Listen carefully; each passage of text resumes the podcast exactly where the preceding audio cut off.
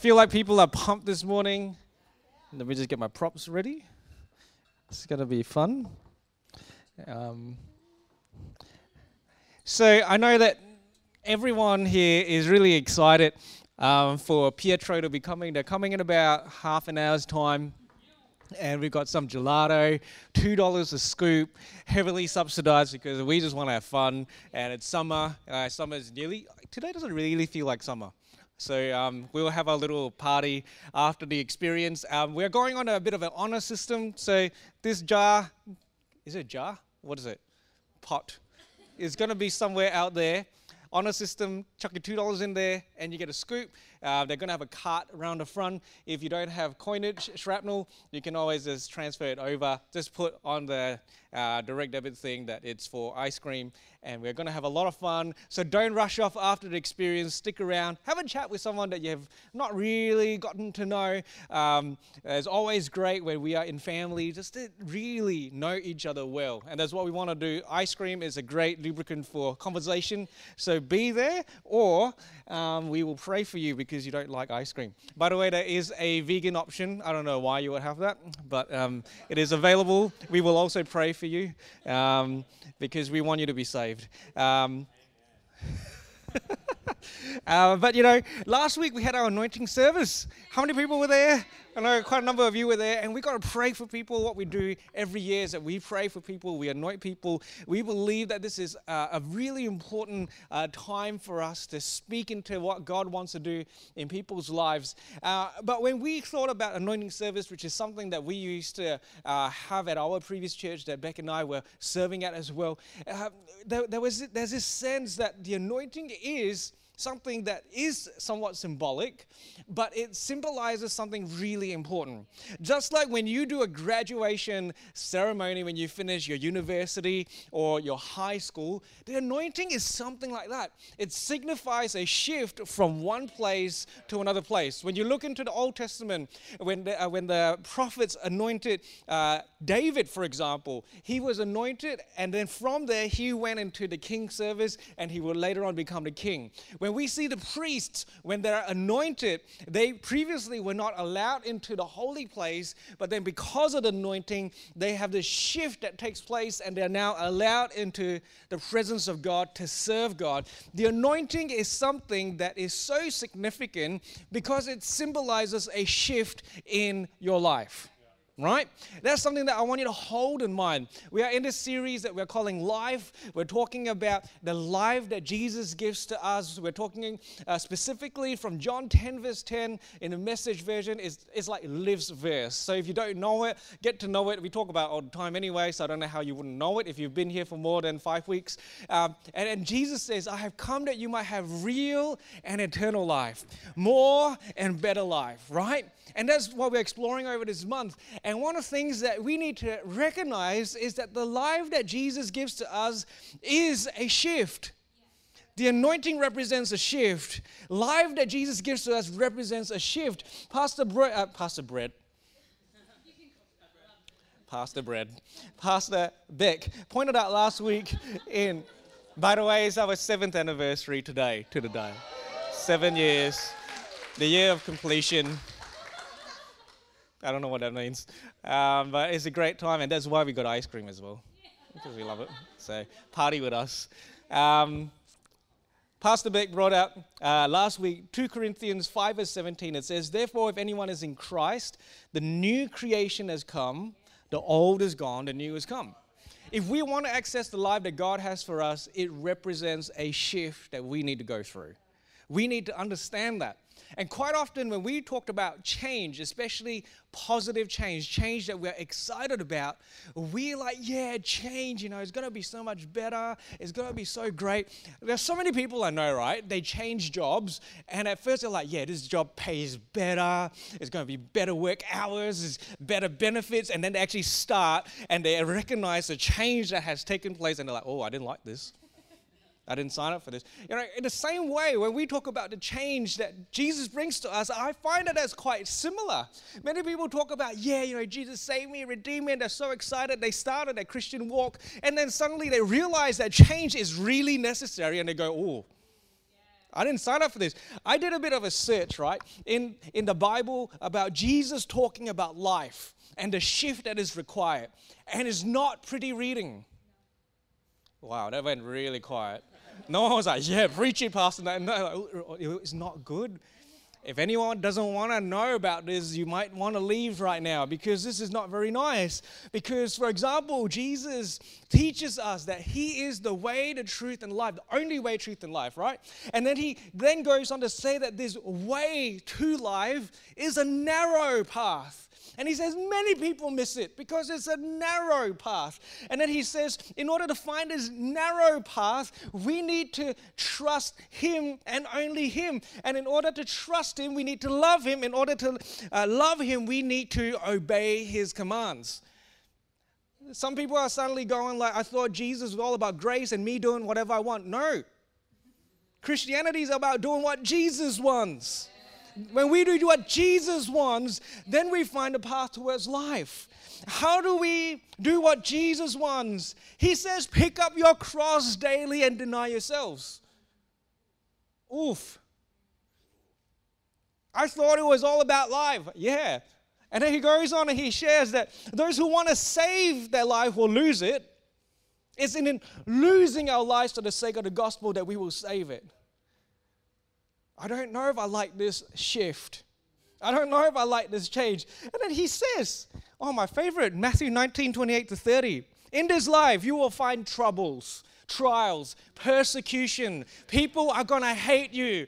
Oh, sign me up right now. I want that life.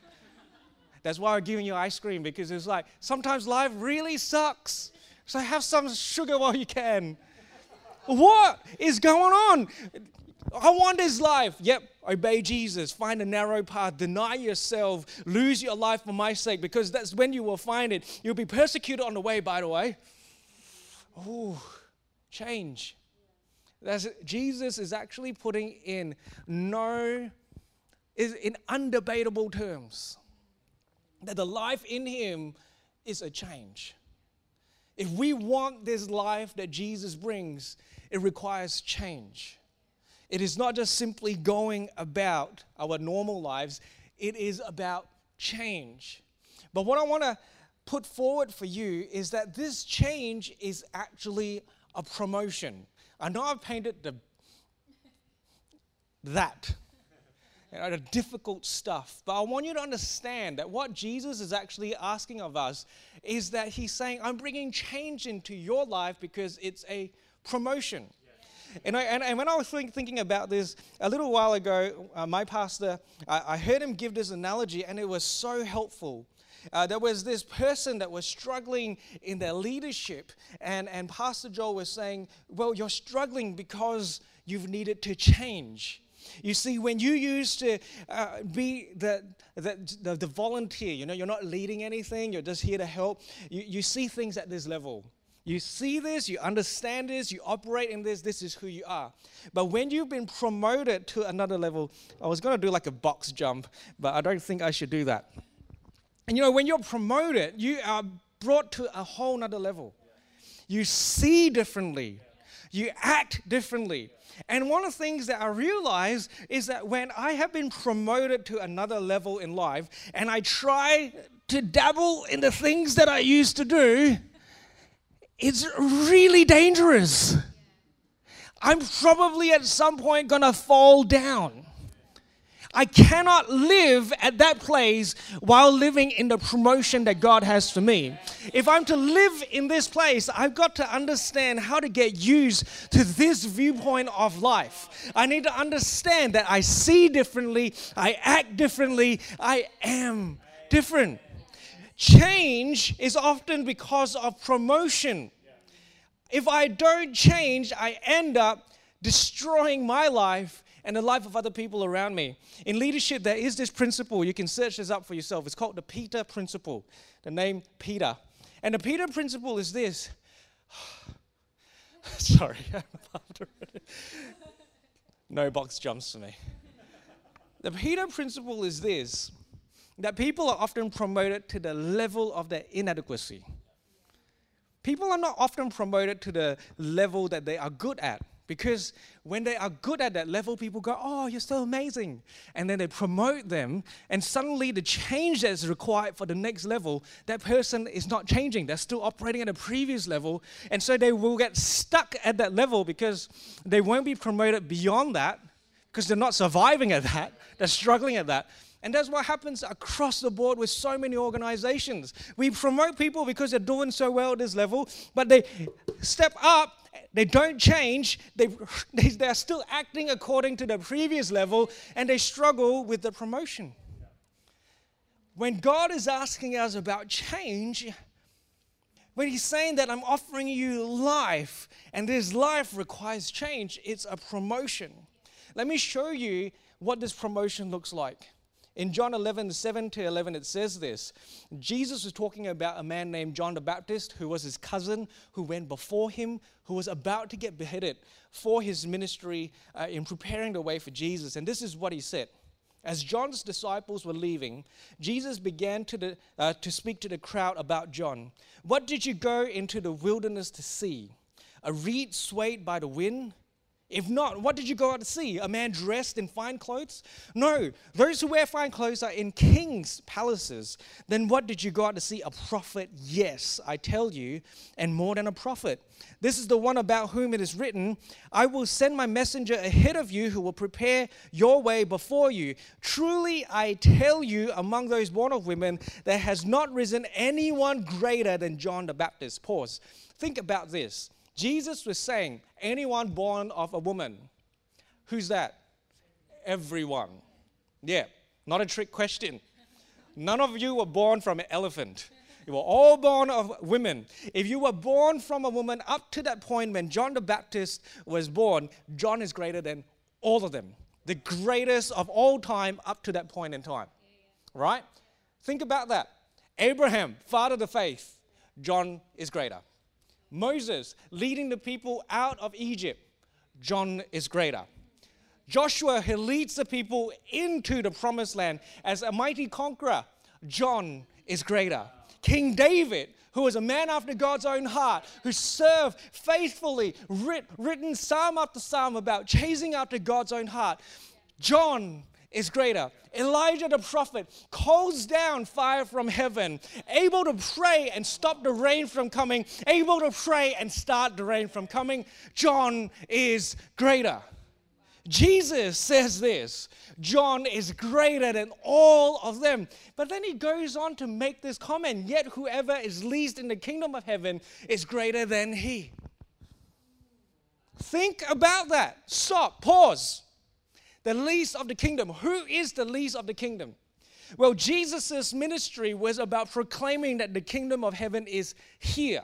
He was proclaiming that if you believe in me, today you enter into the kingdom. The kingdom is basically where God's rule and domain is taking place. He was just simply saying if you actually want to accept God's rule and reign over your life, you are part of the kingdom. And when you become part of this kingdom, you might be the least in the kingdom. You might be one that is still struggling with addiction and sin. You might be still struggling with your shame. You might be struggling with this sense of righteousness about how God could actually choose to have you in right standing with Him. You could be struggling with your position. You could be struggling with your role. You could be struggling with why Jesus would even love you. But as the least of the kingdom, you're greater than John. You're greater than Abraham. You're greater than Moses. You're greater than Joshua. You're greater than David. And I was thinking about this. I'm like, I don't deserve this promotion.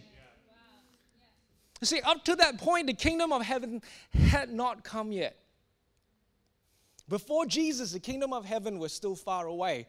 Why? Because the way to enter the kingdom was to live a perfect, righteous life. No one could do that. But Jesus gives you righteousness and says, You are part of the kingdom today. And then he goes on to say, You're greater than the greatest of all time. That really strikes a chord with me.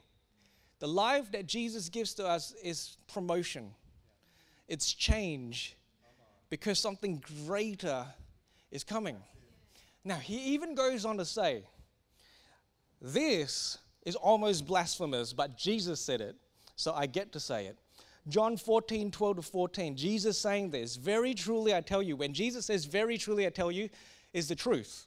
Undeniable, principle. This is set in stone. Very truly, I tell you, whoever believes in me will do the works I have been doing, and they will do even greater things than these.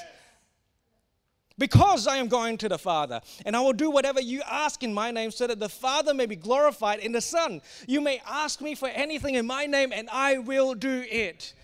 Can you see that? That Jesus was even saying, that we are going to be doing greater things than him. Oh, someone stoned me now. How dare you say that you could do greater things than Jesus wanted you to do greater things than he did? There is change that is required because no longer are you groveling trying to find your righteousness. Jesus sets you up as righteous, and there is greater, there is this promotion that takes place, and we need to understand that you are meant to be living greater. No, no, no, no. You need to understand this is not some prosperity gospel I've just laid out for you.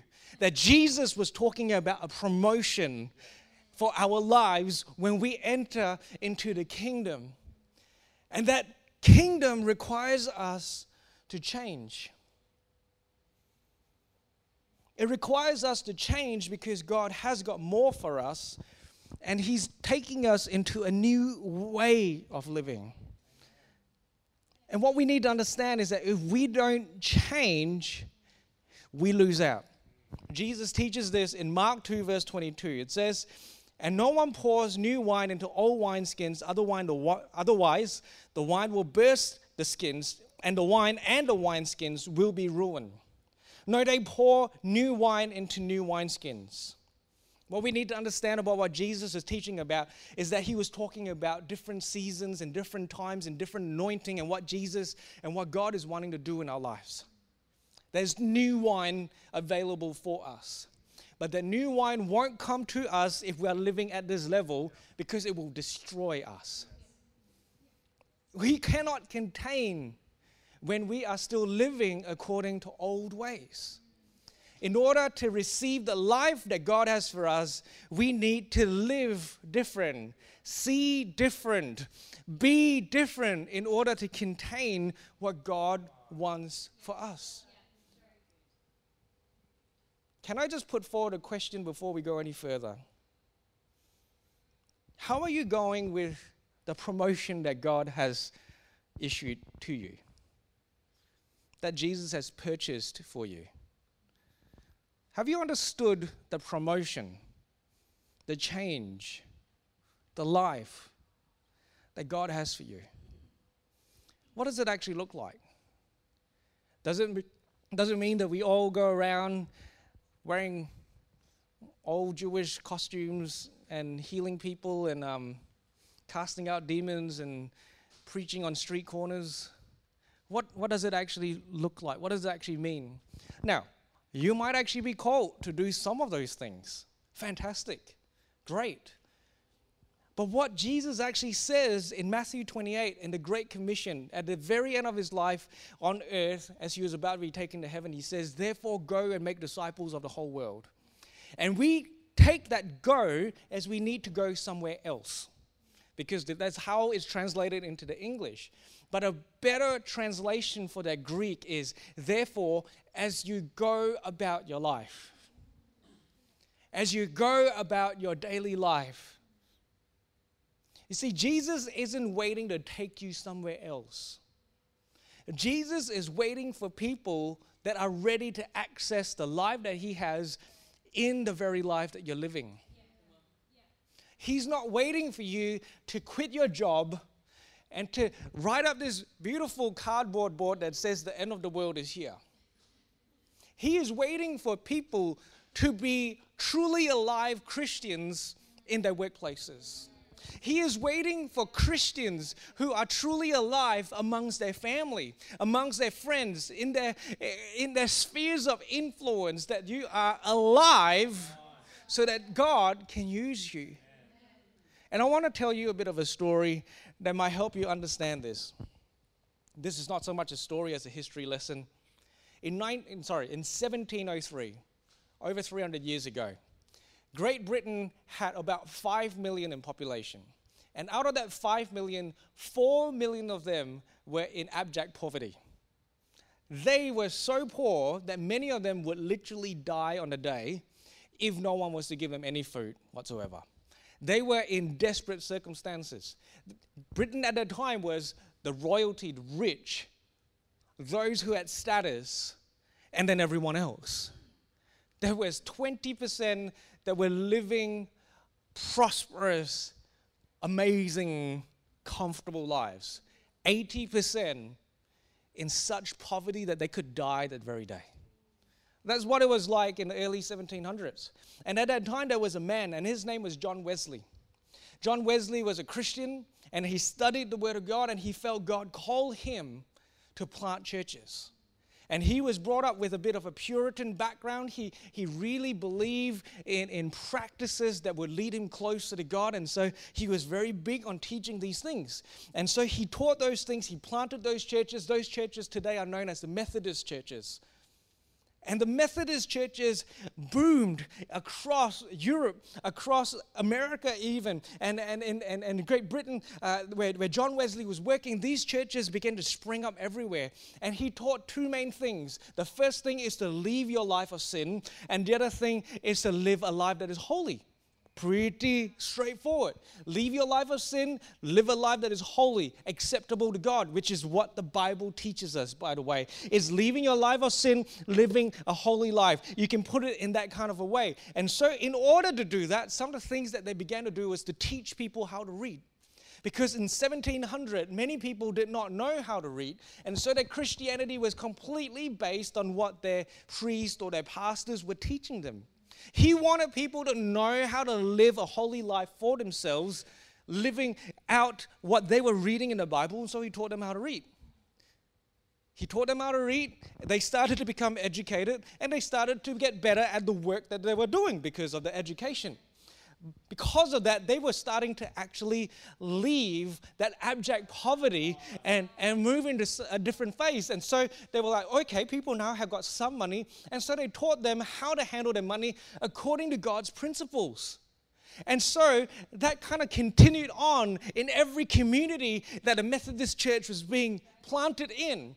So much so that today historians look back at that time and they went, John Wesley created the middle class. John Wesley created the middle class. One man with such a desire to help people live the life that God has for them that a whole country was changed. In fact, as that continued on and, and other, other people took on what John Wesley were doing and they continued on that work that they were doing, it, became such a thing about this whole middle class, about, uh, about rich Christians basically that should not have become rich. They had no right to become rich. How did they become rich? So much so that the sociologist started to study some of these churches. His name was Max Weber. He's a German guy and he came up with this term, the Protestant work ethic. That is being taught in our universities today. I learned that a number of years ago. The Protestant work ethic was the work of a man who studied churches, and he went, These churches are prosperous, these nations are prosperous because they're teaching people how to deal with money in a way that creates this kind of capitalism and all that kind of gear. You know what? Capitalism wasn't part of the plan. The plan was to help poor people live a life that God has for them. And that changed so much that people are going, Oh, you are all rich and you're just wanting to hoard all the money for you. No, Max Weber did not understand that the beginnings of the Protestant work ethic was actually in poverty and according to God's principles. I was really quite mad when I first learned about a Protestant work ethic all you Christians are capitalists and wanting all that money. And I'm like, hang on. We've forgotten that that's, that's not the point. You see, the life that I'm talking about, this promotion that God has for you, isn't about your personal prosperity. It's actually more along the lines of what John Wesley was doing. He was simply living as best as he could the life that God had called him to live and the overflow of that transform nations. Our nation today, Australia, is impacted by the work that John Wesley did 300 years ago. How crazy is that? And God began to show me that one of the biggest things that we need to shift in in order to live the life that God has for us requires us to see our lives a little bit differently. And this is object lesson number two. Let's say this cup represents us. What many of us do when we come to God, myself included, let's say that that is God, a nice jug of water. We come to God and we say, God, fill me. And I learned a word a little while ago. That did pretty good.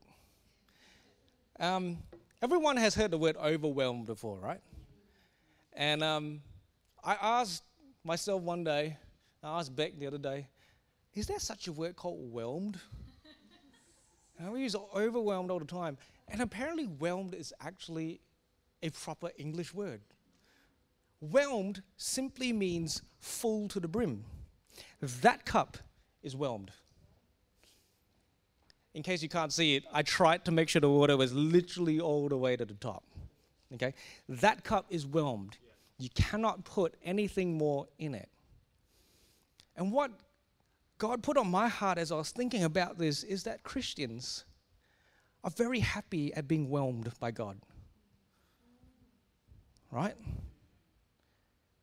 Why did John Wesley need to leave whatever he was doing in order to reach the poorest of the poor? He was whelmed. He knew how to read. He had all the prosperity that he probably needed. He didn't come from that kind of poverty. He had food on his table. He was provided for, whelmed. But something in him went, that's not what God is wanting me to do. See, one of the shifts that I reckon we need to be making in order to access the life that God has for us is to stop looking at being whelmed and to start looking at being overwhelmed. You see, I believe that God is calling us as Christians to live overflowing lives. We are not to be coming to God every single moment of every single day going, Oh, I'm such a worm. Fill me, Lord. Fill me, Lord. Fill me for what? You got food on your table. You got educated. You got your Bible with, and, and, you know, I was thinking about this. I was like, how many songs do we sing? And I said, I'm not enough unless you come, come fill me, come fill me, come fill me, come fill me, come fill me. And, and I, I just felt there's nothing wrong with those songs because we need to remember that God is our source. We need to remember that God is the one that fills us. But how often do we wonder about whether we are overflowing and impacting the lives around us? Let me just read to you uh, one more scripture this morning. And it comes from John 7 38 to 39. It says this Whoever believes in me, this is Jesus speaking, whoever believes in me, as scripture has said, rivers of living water will flow from within them. By this he meant the Spirit, whom those who believed in him were later to receive. He was talking about a day would come, the day of Pentecost would come, where the Spirit would fall and would become available for each and every person. And when the Spirit falls, it's not about being whelmed, it is about being overwhelmed. And you see, when you are overwhelmed, you start to flow out and you start to impact the community that you are in. You start to influence the people around you because it's not about you, it's about the overflow. And I started to ask myself, how often have I asked God whether I'm overflowing or not? I'm so caught up with do I have grace for me? Do I have what I need? Do I have the provision that I'm looking for? That I stopped asking God about where am, am, am I overflowing, God? And I started to ask God, why is it that I don't ask about my overflow? And God showed me three things that I'm so sad about, about how I used to act, and about sometimes how I still do act. See, the first thing is this we don't keep the overflow, we only keep what whelms us. Whatever overwhelms us, we don't get to keep. You can't really see this, but there's water in that basin, by the way. That water in the basin is not in the cup. And when God overflows you, As much as it's nice to sing about overflow in me, overflow in me, many of us are going like, but it doesn't affect me. I don't need that. I'm good with whelmed. You don't keep the overflow. You don't keep the overflow, people. And because you don't keep the overflow, you don't direct the overflow. Think about this. When I was pouring water into that cup, I didn't go, I want it to overflow that way. Please go that way. No, no, when it overflowed, it just went. It just flowed out. And I think that sometimes that disturbs us. I don't want to overflow there because that person sucks. That person doesn't deserve God's grace, so I'm going to flow that way. Oh my gosh, the overflow you don't direct. And you don't, finally, you don't control it.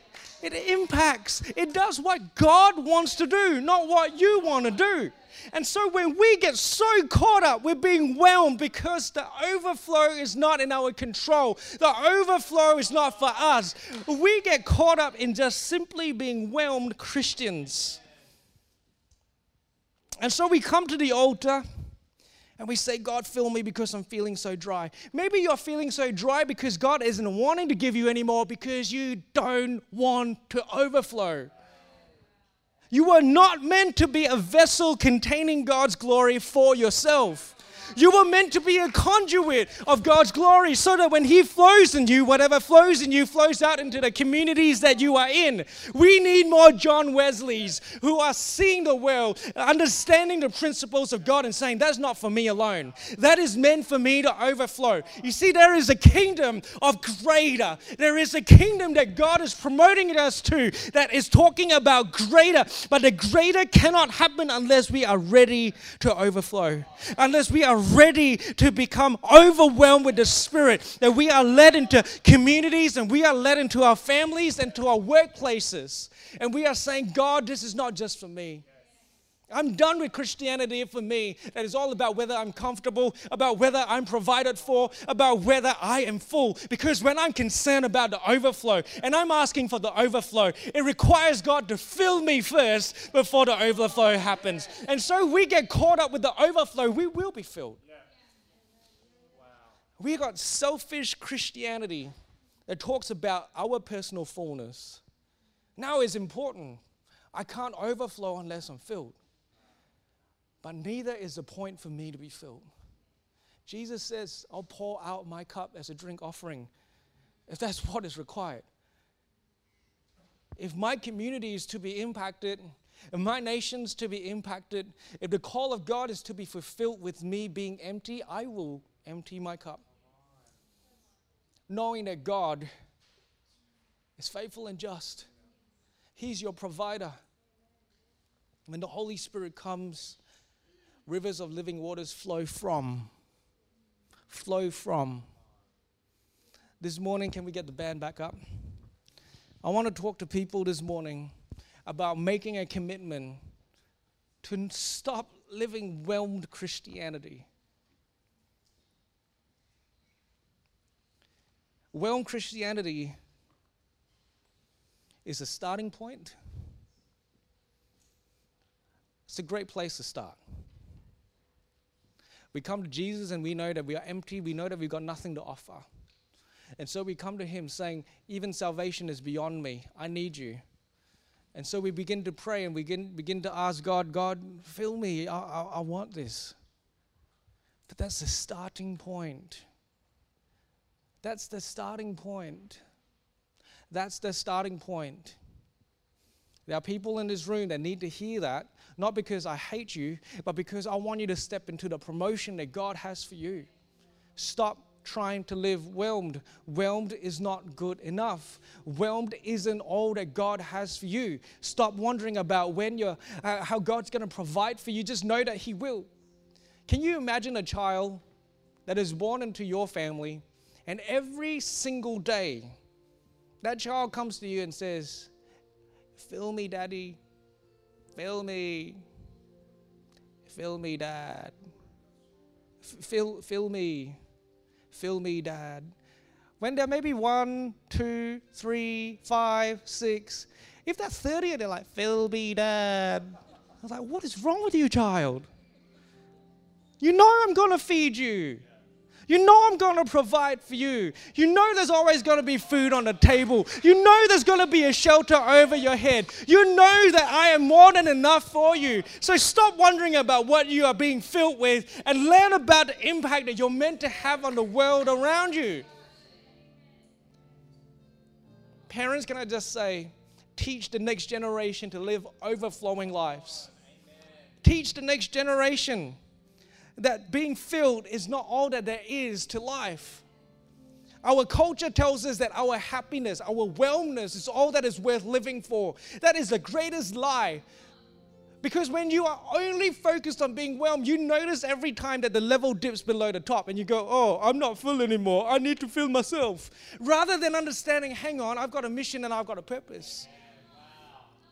And God, help me to overflow into my world we started Lift and we said that Lift will never be about the bums on the seats, as amazing as all your bums are. I love your bums. Let's cut that out of the recording. But it's about how we impact this community. In 2020, let's, let's get serious about this. And I'm not just saying do the things that Lift wants you to do. You can't jump on what we are doing what we're organizing, fantastic. We need people to do that. But perhaps God is bringing you to your family.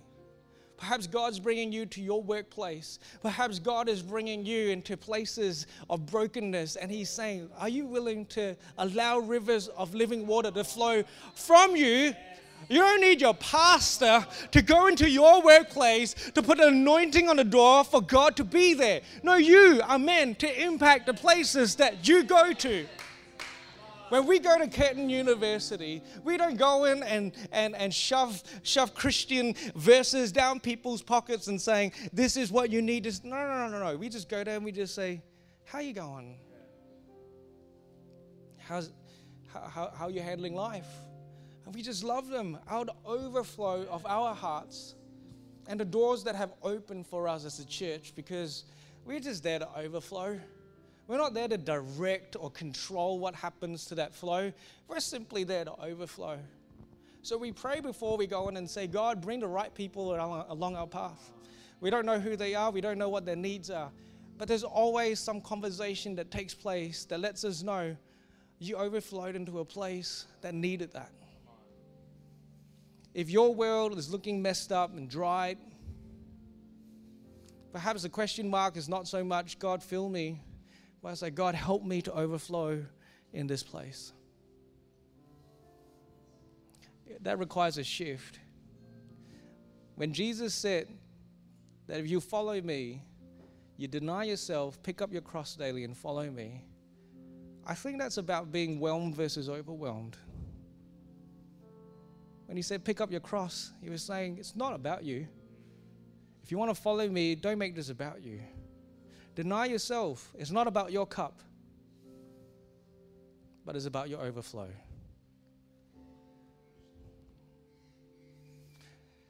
Can we just all close our eyes right now? I just sense from the beginning of today, today is a bit about a commissioning.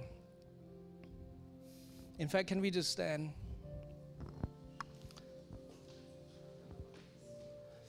First and foremost, I want to talk to people who don't know this Jesus, who are at a place where you feel empty, you feel dry, you feel as though you're trying to make things work by yourself, but it's not working.